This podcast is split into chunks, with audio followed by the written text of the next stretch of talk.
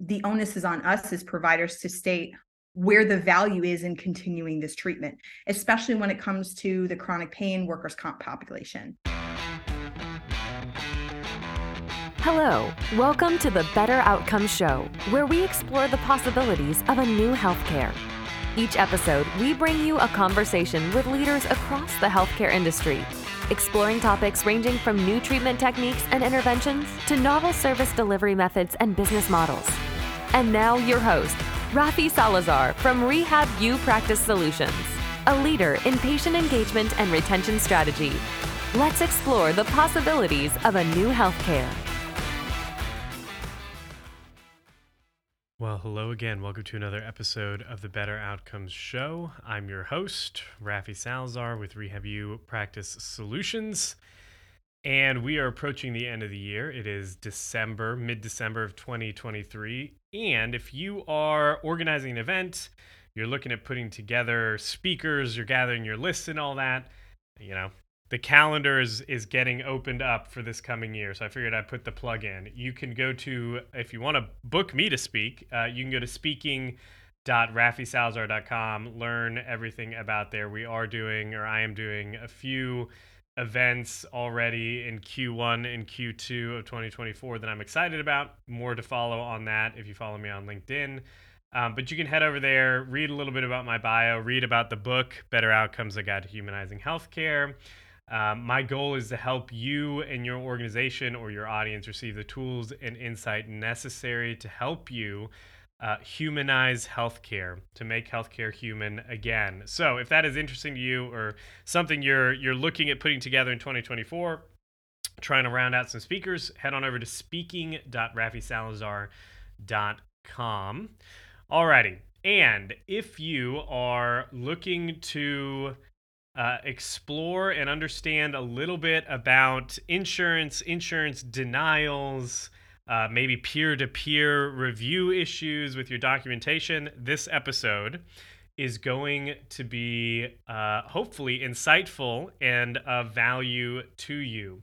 This week, I'm speaking with a physical therapist. Her name is Johanna Metzger. She is the CEO of the Nourished Nest PT. But what she has also done for the last seven or eight years of her career is uh, she has worked as a uh, insurance reviewer a documentation reviewer and she has a lot of experience specifically in the commercial and the medicare medicare advantage space and the occupational health space looking over notes and documentation from rehab clinicians and uh, helping tease out what is valuable in that note, in that documentation, and what is not. So when I was going through school, this was what, 11, 12 years ago, um, we were, you probably were, were told this too, going through school, like, you need to document everything. You're covering your own butt. You're trying to prevent, you know, litigation, and then you're also trying to quote unquote justify services. And what ends up happening, I've noticed this a lot with students that come through the clinic. I've noticed this a lot when I'm reviewing. I do some lectures every now and then at the and some presentations and seminars at the university at the the OT program here. And I will do whatever it is. We're doing a case study. We're you know talking about maybe shoulder dysfunction or upper extremity dysfunction, and part of that seminar involves okay, let's write this documentation up. Let's let's write an eval or a note or or something and the amount of extraneous stuff that gets put in this note is quite baffling. And a lot of times it's because, you know, as uh, students and as clinicians even we're told you need a doc if you didn't document it, it didn't exist or it didn't happen and you want to make sure that again, you're you're crossing your T's and dotting your I's, you're preventing litigation really is what it looks like. We're trying to put so much in there that we can't you know, we didn't forget anything, we didn't miss anything. Um, but what we need to understand is that depending on who is paying for the services, we talk a lot a lot about this in you know, positioning and marketing strategy for some of the the healthcare technology companies that I work with, the innovative healthcare companies. Like there are four stakeholders in healthcare. There's the payer, there's the provider, there's the policymaker, and then there's the patient. And depending on who is paying for the services or who the documentation is really geared towards, should really drive some of those things that are highlighted in the note because each of those stakeholders view things and they're they are looking for different things in the documentation. So this uh, conversation with Johanna is really talking and focusing on what are insurance companies looking for, those payers, those third party payers. What do they want to see in a note? What uh, what information is important for them to help make the decision of are we going to continue to pay for these services? Because that tends to be um, where a lot of those uh, requests for authorization or continued authorization are denied, or requests for more visits, or, or whatever the case is. I'm sure if you run a clinic of some kind or you're involved in clinical care and some of your payers are these these MCOs, these managed care organizations, you've undoubtedly run into needing to do a peer-to-peer review call with a reviewer from that uh, insurance company or you're submitting documentation hoping to get more visits for a patient that might legitimately need it. And oftentimes, it's not that there isn't enough information in the documentation, it's just that it's not the right kind of information or the information is not presented in the way that the insurance company who's the ultimate I mean call it what you want they're the ultimate customer of this of this service here. Um, they want information a certain way to make decisions and if even if you have the right information it's just not presented correctly or it's not in the right um, it's not facing the customer who's the ultimate decision maker then you end up losing out on those visits anyways or you you know you don't get approval or that you get a denial or whatever it is. So johanna shares a lot of information about um, well we have we have a little conversation about the her shift from clinical work to utilization review and insurance review and and that but then we the bulk of the discussion is all around what needs to be in the note. How do we need to think about our documentation as clinicians?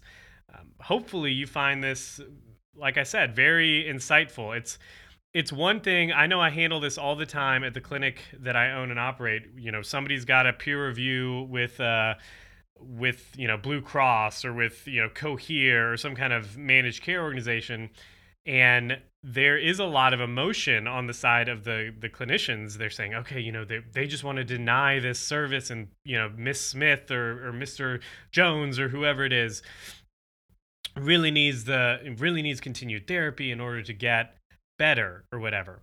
And without having the right documentation, or the right information in the documentation, those visits get denied or the authorization gets denied. And it's very easy for the clinicians to get angry and upset. I mean, justifiably so, right? You want the patient to get services and then now they're getting denied. So, um, Johanna shares a lot of useful tidbits about how to make sure that you can decrease that the risk of that happening to you and your organization. So, without further ado, here's Johanna talking about uh, insurance uh, review, denials, and documentation. Well, hey, Johanna, welcome to the show. How are you? Good. How are you? I am doing all right. I'm excited about diving into insurance denials, specifically as they relate to physical and occupational therapy. Before before we dive too deep, just tell us a little bit about yourself, your experience, and what brought you to what you're doing now. Sure. Thanks for that. So I have been a physical therapist for 21 going on 22 years back in the good old days where all you needed was a bachelor's. So going in in the early 2000s, you just had a different landscape as far as clinical treatment where you were seeing patients 3 times a week. You could write your assessment, tolerated treatment well and continue plan of care. And that was 50% of the SOAP note and it was just fine. With the advancement of HMOs and just cost containment, um, that definitely changed as to what we know PT to be today. Uh, I spent the majority of my early career in outpatient orthopedics, some neuro, and I got into occupational health, industrial rehab, workers' compensation. And really, and I am bilingual, speaking Spanish and English. At the time, I was in Washington, D.C., and then moved to Chicago, where I managed a series of clinics that we did work conditioning, work hardening, functional capacity evaluations, and chronic pain management. Really working in that multidisciplinary approach, I got a taste of how important your documentation and being very specific as to why you're saying what you're saying because someone is actually reading it and making decisions.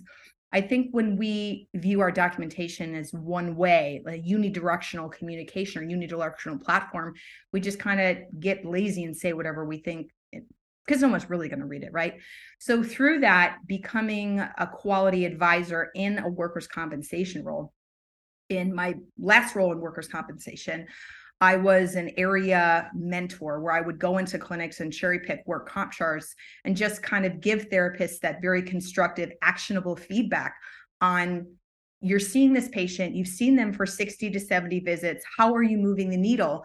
Help unpack that for me. So, no one likes to be called out necessarily because we as therapists may get defensive, but really kind of holding a mirror up to those clinicians and saying, hey, I know that your skills are valuable. You know your skills are valuable. But if you're asking someone to spend resources on it, the onus is on us as providers to state where the value is in continuing this treatment, especially when it comes to the chronic pain workers' comp population. And that really kind of lit a fire under me to document better myself. And when you're doing a workers' comp note, especially when you're iterating material and non-material handling, you need to be saying why you're what you're seeing with that floor to waist lift, that waist to shoulder lift, what compensations are you seeing? And from that, that can justify, hey, this person needs more scapular strengthening because this is what I saw. So it was very easy. And I think every every therapist should be a work comp therapist because it makes you document better. So from that, that really kind of lit a fire under me. And about seven years ago, we relocated from Chicago to Charlotte. And I was just looking for a job, like any job that wasn't full time clinic treatment, right? Pay me. I know things. So I, can, I do know things. I'm kind of smart. So from that, I came across an opportunity with a major uh, third party administrative company to do clinical review. And it was 100% remote, a complete 180 from what nice. I was doing yeah. driving everywhere. So that was a little bit of shell shock, but my my husband and I moved, we bought a house, we did all the things and had a suburban. Now we got a yard with a dog. Great. What do we do? so that really kind of opened my eyes to now and, I've been on peer-to-peer calls and you get the angry fist, the shaking angry yeah. fist old man, get off my lawn kind of thing. But now having 7 years later having been on the other side of that. So basically for the last 7 years I was doing clinical reviews for Medicare, Medicaid and commercial insurance companies. And through that just really reading on a daily basis just crap documentation, superfluous information where you kind of want to call the therapist and say, what were you exactly trying to tell me? Because you generated a document that's saying a whole lot of nothing, or yeah. it's a whole lot of not what too much of what we don't need and not enough of what we do need. And then there are times you get on a peer to peer call and you would be on with a very angry provider.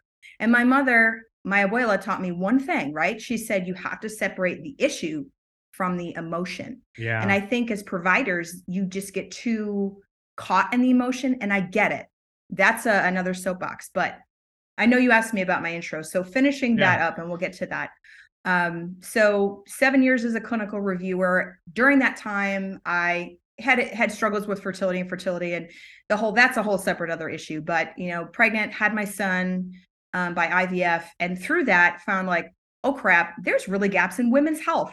My yeah. own firsthand experience you know they try to induce me to have a c-section i said no that's not what i need so through that i um, about five years ago got into pelvic floor physical therapy got my certification through evidence in motion started treating up until covid that shut that down so i have gotten that finally got my doctorate so i'm with the rest oh, of the congratulations cool yeah just like whatever and I became a lactation consultant. So on the side, I do work with women virtually and families virtually on that, but kind of dialing into what the meat and potatoes of why we're here today. Through the last seven years, you just get fatigued of being able to not, fatigued of not being able to help providers and share actionable feedback to them of what we need. Yeah. And I think so many times as we're always worried about covering our asses. I don't know if I can say that on here, but I uh, just did. You can. We're, we're always worried. We're worried about mitigating exposure. Yeah, liability and being, risk, right? Like and i understand that but all these social media groups we see that clinicians are in well i can't say this and I, it's like but what if what you're saying is valuable and it's not if it's inflammatory to a point it needs to be to say to communicate a point then it needs to be said. Of course it needs to be constructive and supported with you know, you know, don't just say this patient is awful and they okay, why are they not a candidate for therapy? Because you know they're worried about the Jimmo v. Sebelius lawsuit and, and getting cut off. And you know what? I've been in this profession 22 years. I've done plenty of Medicare audits, plenty of Medicare treatment.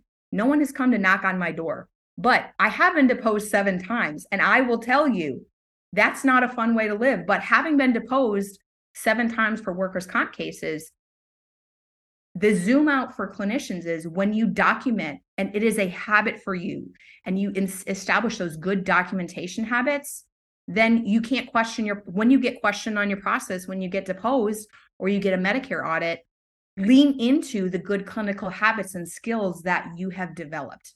And it won't steer you wrong. And that's not saying you but that's not licensed to become lazy. Yeah. So all that is to say my my fire in my belly, aside from the women's health component, which is there, my fire in my belly is to give PTs, OT speech out any any provider who takes insurance very clear cut actionable feedback on what insurance companies look for. Maybe the pitfalls that you fall into. Not saying you avoid insurance denials altogether because there are times that providers are just treating just gratuitously and unnecessarily and that's another that's another thing we need to keep in check but that you just understand from the clinical reviewer side what what i see yeah. what i look for you know what we look for so that you have that as a mirror to say great and now i take a look at how i document and how can i be more efficient better and kind of cut the crap so yeah that answers yeah, I think that's a discussion we've we've had around the like the PTOT industry for a while. Like we document a lot of stuff that doesn't need to be in there. So right. before we dive too deep into like the the disconnect which we're talking about happening here between what insurance companies want or what they're looking for and what clinicians end up putting in the note, like what I guess the transition that you've you've been on the the clinical side and you've been on the reviewer side. So as a clinical uh, a reviewer or peer-to-peer reviewer on the insurance side looking at another clinician's documentation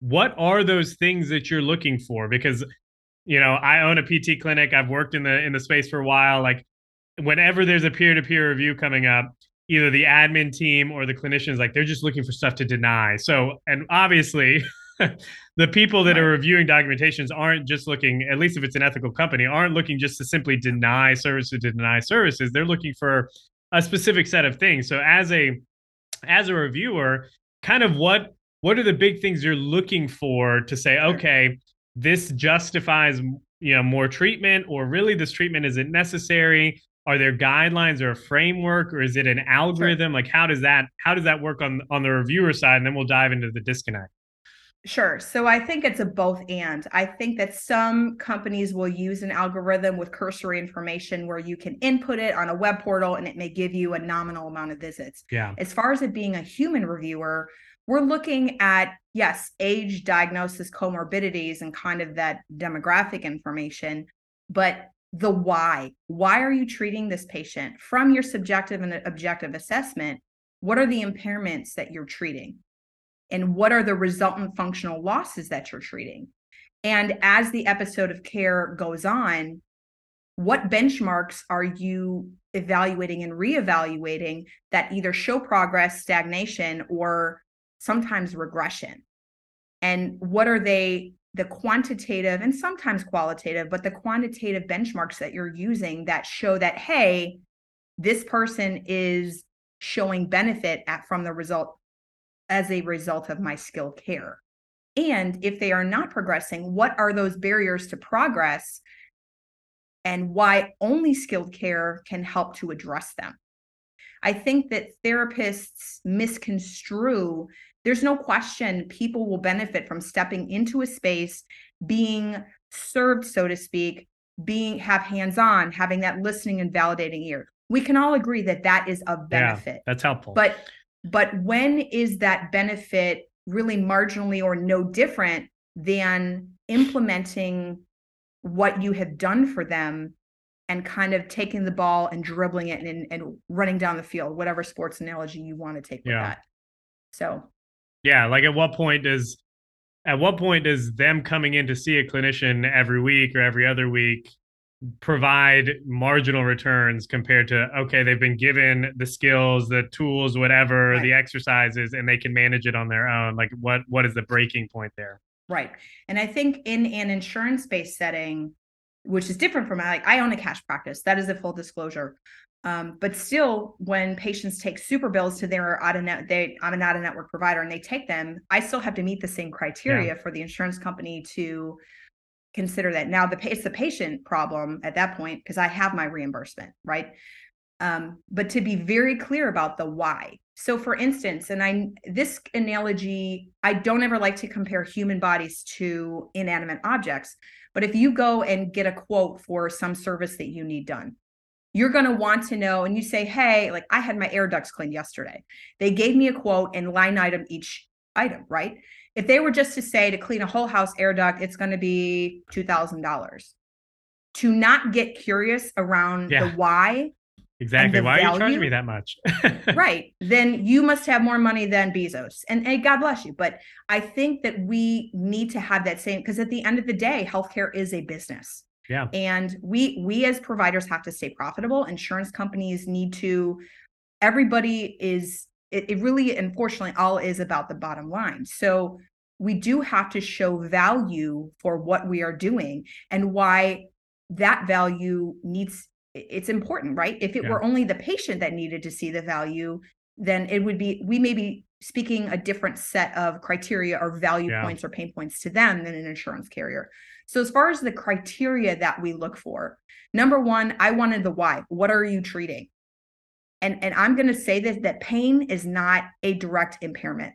I will die on that hill. Pain is a is kind of a it latches on like yeah. a barnacle to different impairments or it may impede different impairments yeah it's a it, secondary condition right it's not. yeah. You know we're talking range of motion strength balance lack of proprioception you know those things that through our just special testing and all that crap that we do that's what we uncover and then from that, because of those impairments, what is the patient not able to do?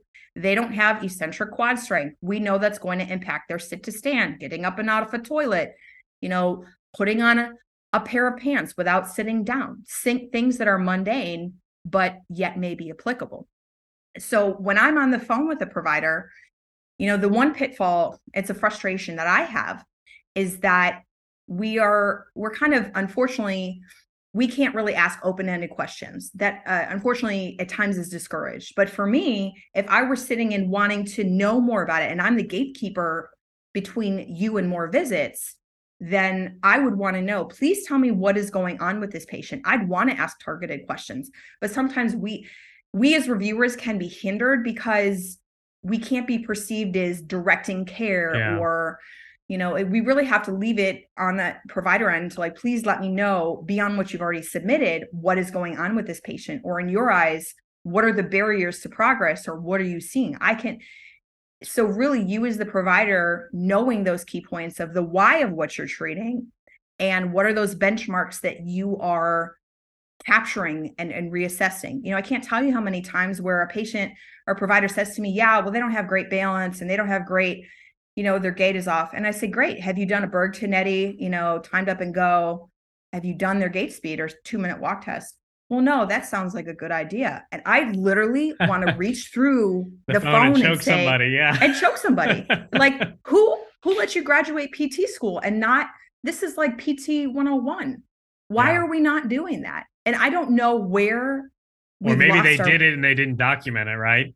like, oh yeah, we did it kind of we, we screened them as they walked in, but we didn't really document it down in the eval. It's like, why why not do that? Right. And I will say back to doing a functional capacity evaluation, I assess sitting tolerance when the patient's in the waiting room.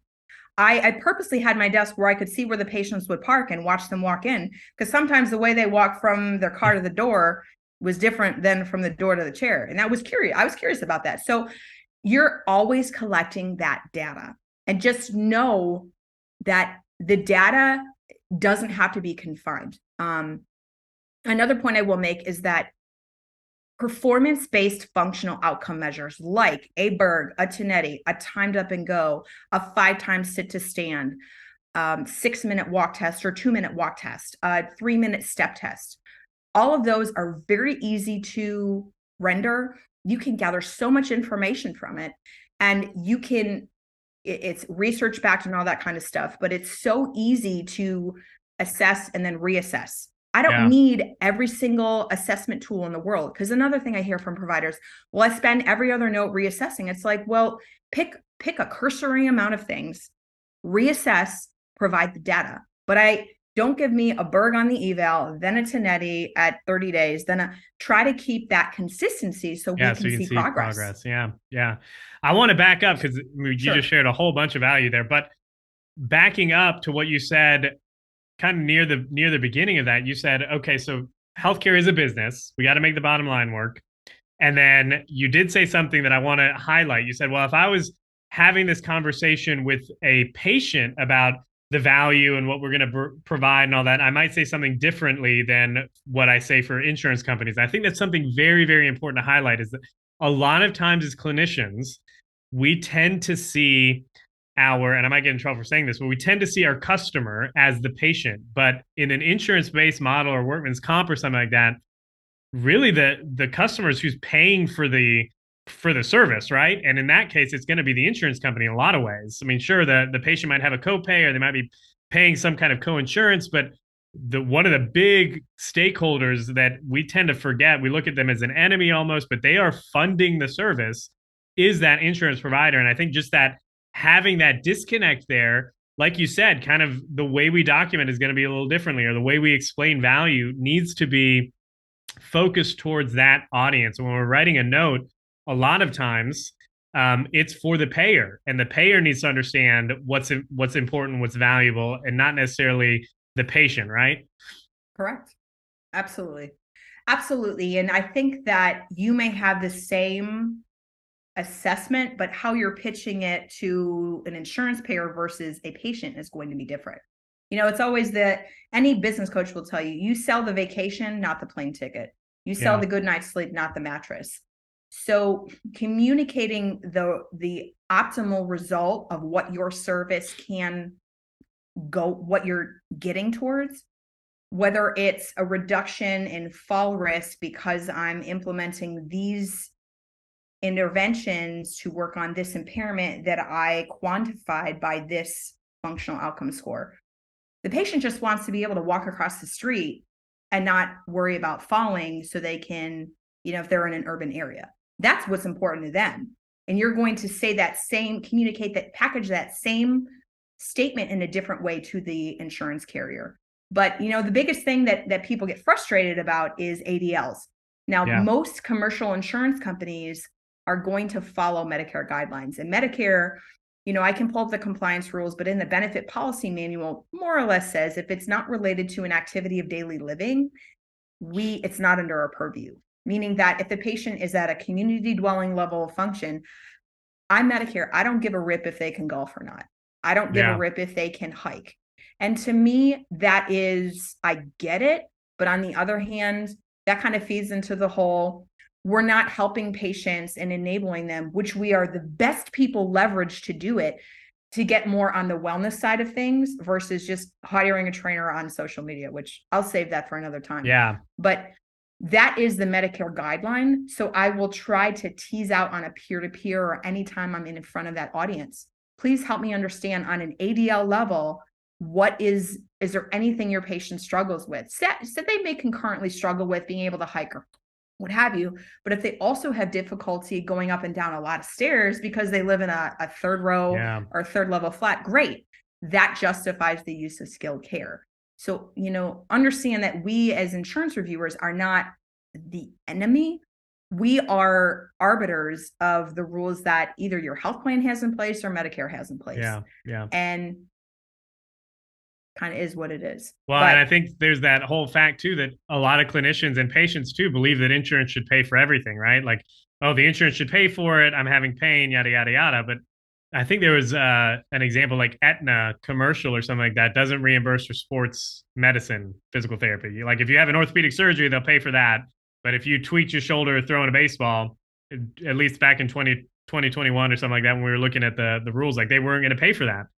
And I know clinicians are like, well, oh my gosh, why not? And there isn't this the shift in the mindset should be like, okay, well, this now just becomes a wellness service that we're providing that maybe we pay cash, we charge cash for. It's a totally different thing. It's not medically necessary, quote unquote, according to the insurance company, but we know there's value there and we know that there's, right. we're going to provide an improved quality of life. I think clinicians sometimes see it like, oh, if insurance doesn't pay for it, then they're saying it's not valuable. And that's not what that means. What it means is that the insurance is targeting a very specific area of function or functional performance. And just because right. they're not going to pay for, you know, treatment A doesn't mean they don't think it's valuable. It's just not what they're covering, right? And I think that that needs to be part of the discussion as well. Like, okay, just because it's not covered doesn't mean that we're saying it's not valuable. It just means that your patient is responsible for the cost, right? Right, right. And I think that kind of factors into there's a meme that insurance is all about paying for some paying a lot of money to get sick or get hurt and to pay a whole bunch more money. And yeah. nothing could be closer to the truth right? That unless you have you know a pregnancy it's kind of we joked that, about this with moms who have you know who have babies right? Once you've met that deductible and out pocket max anything you need done for the rest of the year you do all the things right? I had two orthopedic surgeries the same year i had my son so i i just got it all done because it yeah. was paid for. But you're right in that it's just the reality of what we need but I, and i think that we're going to you kind of can crap in one hand and wish in the other and see what piles up first that yes i wish that an insurance company would latch more onto the preventative the wellness type things and i think you're starting to see that with some yeah. incentives but you know for instance when i was working for an insurance company we were basically self-insured and they would offer up to eight virtual physical therapy visits that you could use for whatever you wanted which i thought was kind of cool. I mean i'm a pt so i don't use it but all the other people who work for that company that didn't that's a nice service that they're providing. So there may be within the employer benefit package stuff that your company offers but for instance there are certain things that should be just standard of care. Anyone who has a wellness like at a certain age why don't you go see a physical therapist to kind of look at overall movement? And and that would be a nice way maybe to get that stream of referrals not just wait until someone has it they fracture a patella or they get an acl reconstruction or have a wrist injury or what have you. But i think it that that's kind of zooming out and and where are the gaps in our healthcare system which that's that's like 10,000 bajillion yeah. podcast episodes. But as far as you know that you're stating again i will say it 10,000 times but being very very clear on your why for treating the patient. And i think back to your point the why of treating the patient you're kind of coding it phrasing it differently for that insurance company but also being very key to the patient of listening to what their goals are and kind of learning to to reverse engineer or distill that into hey i'm not able to you know for a lot of my patients i'm not able to pee without you know i can't start a, a urine stream without straining. That's a big deal to them. So i have to code that and to say okay what may be going on based and i'm compiling that with my internal external assessment to the payer but that's a goal for them right so a goal if you're in a sports situation could be i want to be able to play soccer and run and cut and jump, you know, without feeling instability in my knee. Great. You have your subjective objective assessment, and now you're filtering that and communicating that to your payer. So I think that, and you're being able to clearly state it. It kind of all filters down. The SOAP model is just it's it's old as it's old as heck, but it just sorry, yeah, it's old as heck, but it's like it it, it works works yeah it works and being again cognizant clearly stating your objective information. Be cognizant and intentional about your wording. Use functional outcome tools that are appropriate to your patient. You know, what I get on the phone that, um, you know, most commercial or most TPAs or your third party administrators may have a cursory number of what I call the cardinal outcomes tools. So your NDI, ODI, NDI, ODI, Quick Dash, and your LEFS. You know what? You are not contained. I for the mic people on the mic at the end of the other microphone you are not contained to only those four outcomes yeah. tools there's so many there's an inordinate amount rehabmeasures.org which is funded by the shirley ryan ability lab out of chicago they have if if you have a diagnosis or a patient population that you want to assess just search the database. They have so many good outcomes tools that I have come across. You know, the functional independence measure, the, you know, the PFDI and the POPD are specific to my population, but so many good ones that are eh, just focus on your situation. Yes, the LEFS to me is useless if you're talking about someone in their 70s who had a hip replacement. They're not running three blocks. They're yeah. not doing that. That's not on their bingo card for the day. So you pick what does matter. Gait speed. That's not going to matter to a 16 year old, but it is going to matter to somebody maybe in their 60s, 70s. So again, that you're using the functional outcomes tools that are appropriate to your patient. Don't use the excuse that whatever's on the sheet is all I can provide. Because I'm telling you, I'm giving you the permission you don't need. If you want to say they walk in the clinic, their step length is this, and and it took them this long to walk this distance, great. Or one thing I used to do when I worked skilled nursing, I used to watch somebody get up off the toilet. You know, they had shorts on or, you know, under underwear, whatever. I wanted to watch them pull their pants back up. They just had a knee replacement. So how are they able to do that? That mundane task, I mean, being able to time it and watch it and comment on it then time two weeks or what have you, I time it, I watch it, and I comment on it to be able to say, you know what, this person is able to do that. And I think those little mundane things we overlook, but kind of zooming in, that's what's relevant to our patient. So, all that is to say that the performance based functional outcomes tools, of which the the four that I mentioned are not, um, they're there, they're data points. But on top of that, watch somebody what they do watch them what they do. Can I time it?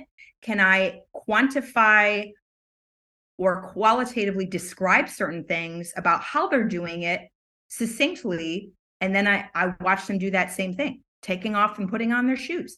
So it's just thinking outside the box of what I can do to capture for that reader, the insurance company reviewer, um, how the patient's doing. Because all the fun fun stuff that we do and all the interventions and the AlterG treadmill and all the good fun stuff. That's great, but it also incurs a lot of costs, a lot yeah. of flash. What results is it yielding? You know, I argue and what, you know, my next venture is that I don't when I have a patient, you know, the virtual patients I see, what they need is themselves and and a floor. I, I, try to minimize the equipment they need because that's yeah. another barrier to doing replicating this outside of the house or outside of the clinic. So you and avoiding the fluff. I think that it's there is a certain EMR system. I don't know if it's you know WebPT or what have, and I love WebPT. I love those EMR systems because I think they kind of corral the cats, so to speak. Yeah. Um, but it's the situation is evolving with changing characteristics. It's just some BS statement that's there. I'm like, why is this there? It says nothing. Yeah. So again, reading your statements, what is this saying? And if it's not saying anything, take it out. Okay. I'll pause and I'll let you ask. no, I mean that's that's good. I think again, like a point too is the idea of like reducing costs. I don't think clinicians we might be a little bit cognizant of it for patients, especially if they have a copay or co-insurance.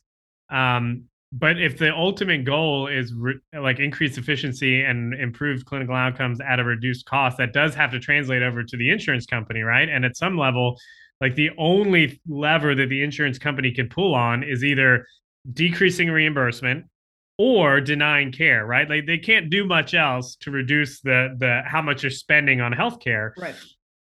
So it is only natural that we've over the last what couple decades we've seen the the amount of reimbursement going down and we're also seeing the amount of denials going up because there's there has not been much of a consistent effort on the PT OT side of things. And I'll say this as a as a practitioner and a business owner, like we have not been doing our part to make sure that the insurance companies are saving money, right? We've we're focused on getting the patient, you know, pain free or whatever, but we're not worried about is this the right number of visits? Can we cut visits out? Can we do whatever? And part of that is the skewed incentives in healthcare, fee for service model, and all that. We can dive into that later.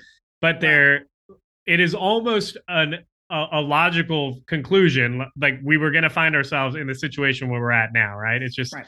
Part of the part of how healthcare is paid for and who's paying for it. But um, right. so I guess kind of wrapping this up, what are what are some of the big tips? You've already given a, a lot about you know documenting actually what you see and you're thinking and the why but what are kind of like the two or three main tips you'd give a clinician to avoid either a peer-to-peer review or an insurance denial because i'm assuming sure. if you can document it well enough ahead of time you can avoid some of those peer-to-peer calls down the line right correct, correct. and i will and that's kind of something uh, frankly i've gotten into trouble for and i I'm kind of, you know, scratching my head with one finger when I listen to that feedback from the powers that be, because at the end of the day, us as clinical insurance reviewers, our customer, if we're going that route, is the provider.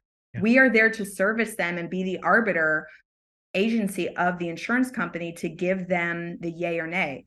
And by the way, a peer to peer review is not the end all be all. There are always next steps. So please, providers, if you're on the phone with that insurance reviewer then ask them ask them that. What is the next step in this process? Because maybe some some companies out there may not state that. Or read the facts that we send you.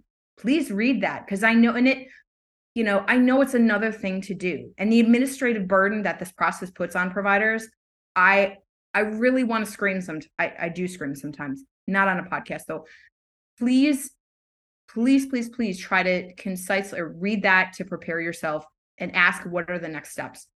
But as far as avoiding the peer to peer, be very clear about the impairment that you are treating, the functional loss, whether it's the patient goal, you know, the patient wants to be able to th- do this, or you are seeing what maybe they're not doing as optimally as you would like to see them doing.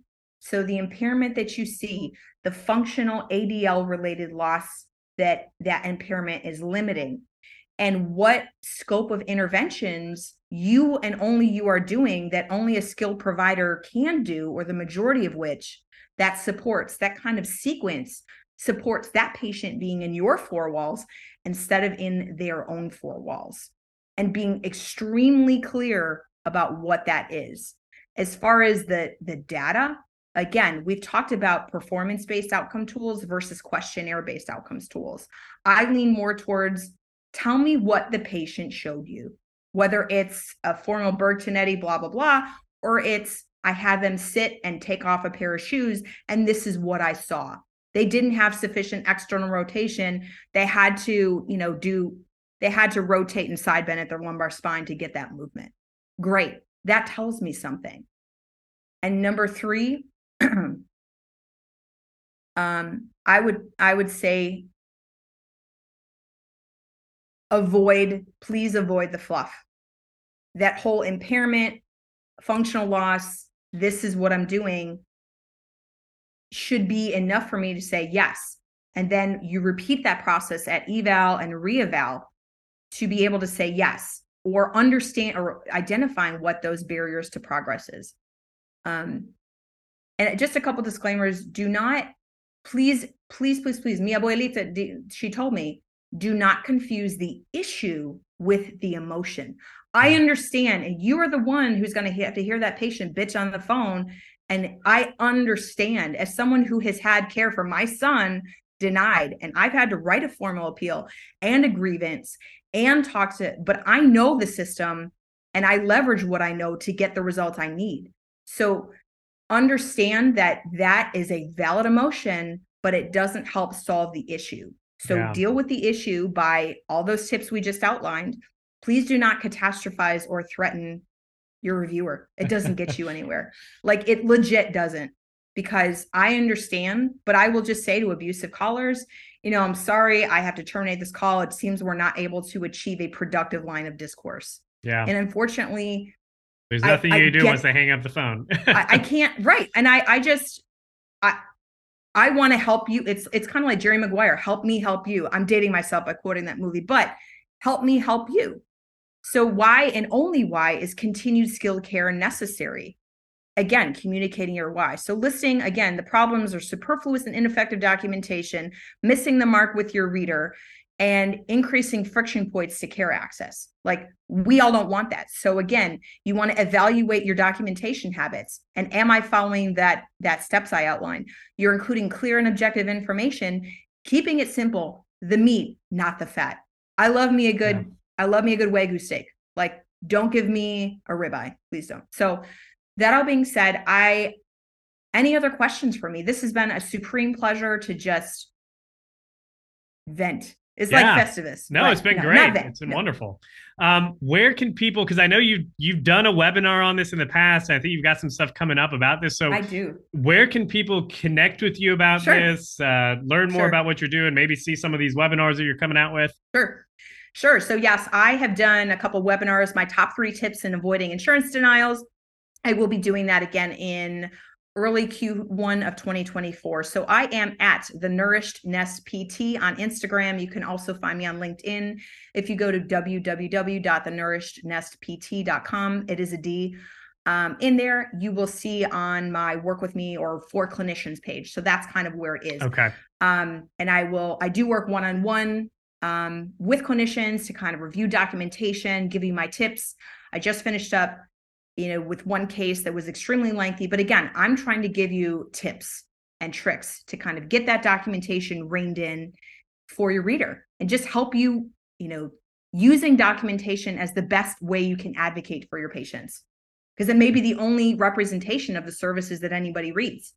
So I I want to help you help your patients. Really, really I do. So um I appreciate your time, Rafi. Am I Yeah. saying your name right after I Yes, you did. That's awesome. Papa. All right, man. I appreciate it so so much. yeah. Thanks. Have a good one. We'll link to everything in the show notes. All right, sounds good. Have a good one. All righty. Well, I hope you enjoyed that conversation with Johanna talking about insurance review, denials, documentation, what needs to be in there, yada, yada, yada. Listening back now to the, the conversation, a few things I want to highlight that I don't think get talked enough about enough, talked enough, talked about enough in the space that I spend a lot of my time in. I'm an occupational therapist. I work a lot with physical therapists, occupational therapists. I own a PT clinic one of the things that n- does not get talked about in a in a productive way in my in my opinion is the idea of what healthcare will healthcare insurance is first of all what it will and will not cover and what that means for us the clinicians i think the example i brought up in this conversation was how one commercial insurance company didn't cover sports medicine uh, they didn't cover physical or occupational therapy for sports medicine or sports injuries because to them, that wasn't a service that they were going to provide for their beneficiaries. So there's two big ideas there that I want to highlight. The first is that health insurance is not meant to or designed to cover absolutely everything. And I think that is a big misconception in the general public. And it's one of those, if you bring this topic up, you're almost looked at as, you know, the, the bad words start flying, right? Like insurance should cover everything. And there's a lot of even public discourse and political discourse. I'm not going to get into any of those things. But the reality is that insurance, like health insurance, the contract between the, the payer and the patient, is a contract where the patient is agreeing to pay the provider, the, the insurance uh, company, um, a certain fee, a certain premium in order to share expenses or to have certain healthcare procedures covered or paid for by that insurance payer. So that contractual relationship is clearly defined in the user benefits manual. And if it's not, I mean, you can argue about whether or not maybe it's ethical or whether the insurance company might consider doing it in order to attract more customers and provide more value to the patients. But the reality is, it is a contract, and the insurance uh, provider is being very upfront about what they will and will not cover. So that means one, we should not be upset about things not being covered after the fact because you should know that going into it, right? The other thing is this idea about where the value is in in healthcare and the fact that, you know, commercial payer A won't pay for this service means that they don't consider it valuable. And we almost take it as clinicians as an affront, like, well, they need to see our value and pay us for those services, and the patient should not have to pay out of pocket.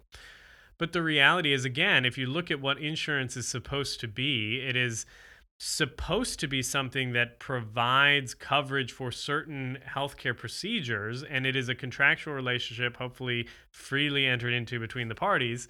And it it is not necessarily a denunciation of the value being provided, the perceived value there, if a payer won't pay for a service. It just means that they don't cover it. Maybe it's too costly for them.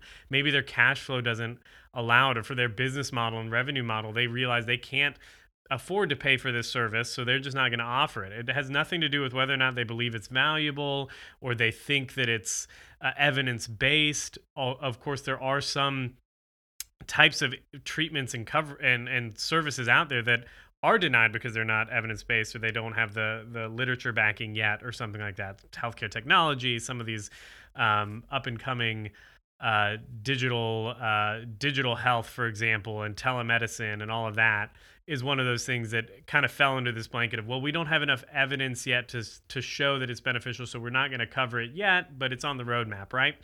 Um, that's a different thing entirely than saying we as an insurance company, as the payer, just decided that we're we're not going to be in the sports medicine game, for example. That does not mean that they don't think it's valuable or that they don't think the treatment works. It just means that for their plan, for this business model of theirs, they're not going to cover it. So, what that should mean to us as the clinicians and probably to the patient as well is that this is a service that eh, maybe it is something that we've specialized in, we have certifications in. That should mean to us like okay well that just means that now my conversation the relationship the exchange here is now not going to be between me and this patient's insurance company. It's going to be between me and the patient. And if the patient finds it truly valuable then they'll pay for it. And oftentimes we as clinicians i've said this for years we as clinicians fall behind the blanket or we use it as a wall almost a barricade if insurance pay for it, if insurance pays for it, then we don't have to justify our value to the patient. And the reality is, as we move into a more consumer-driven, value-based uh, healthcare landscape in the future, we as clinicians need to lean into those discussions and say, yeah, listen, your insurance won't pay for it because your plan doesn't cover it or whatever. We still know that it is valuable, and this is why it is valuable for your specific situation. This, these are the benefits you'll receive from it. This is the value our engagement in this treatment is going to provide for you. And being able to have those value discussions with patients is going to help us in the long run to become and, and really maintain relevancy as a as a healthcare profession speaking primarily now to the rehab clinicians in there but it it's the same for any specialty. If your service is not per, is not covered by a patient's insurance plan a perfect example here is allergists right? And i just think about this because we have had to go go to an allergist recently with with one of my kids like they know they're out of network or dentists like they know they're out of network with everybody. And they don't care because they know what they what they are providing works and that it's valuable and patients continue to pay. Why? Because it is it works and it's valuable. As clinicians oftentimes we can fall into this we we just avoid having those value discussions and we feel like we don't need to because insurance is paying as we move into this world where more and more things are not going to be paid for by by insurance companies, we need to be comfortable having those value discussions with patients. So um, that's just one of those side notes that I thought of listening to this this episode, listening to this conversation, thinking it's, it's worth having this conversation. So, anyways, hopefully, again, you found the discussion valuable, especially if you're in the world of trying to document uh, your services to get paid. So hopefully it was helpful to you in that regard. All right, I think that's all I've got this week. Um, if you like the show, share it with somebody that you think would find it entertaining and valuable. I used to say leave us a rating and a review, but I think it's more impactful if you just share the message, right? So share it with somebody colleague, friend, patient, whatever um, it would help out a lot, and that's more valuable to me than than the the thumbs up or the five star ratings we have on iTunes. Though we do have some of those as well. and if you are a innovative healthcare company, an organization, a service provider, or a technology or device company, and you are looking to develop an effective, succinct, and unique positioning strategy for your company, then check out the Positioning Alignment Workshop. Basically, what we do with this positioning alignment workshop, we help you answer the question value to whom. So, obviously, as we've discussed here, different stakeholders. Uh, they value things differently, and what they look for in a service or in a product is uh, very much influenced by their position in the value chain, right? So, Different stakeholders' perspectives will determine what they consider valuable and the outcomes they seek from healthcare services or devices or technology providers. So, by narrowing down that value to whom question, you have a clear idea of how your technology, your device, your software, or even your healthcare service is positioned to solve the problems faced by your targeted patient or healthcare stakeholder. If that is something you are interested in doing um, and working through, you can check out the Positioning Alignment Workshop. You can find more about that at positioning.rehabupracticesolutions.com. That's positioning.rehab, the letter U, practicesolutions.com. Until the next time, be safe, be healthy. I will talk to you then. Thanks for listening to the Better Outcomes Show, where we explore the possibilities of a new healthcare.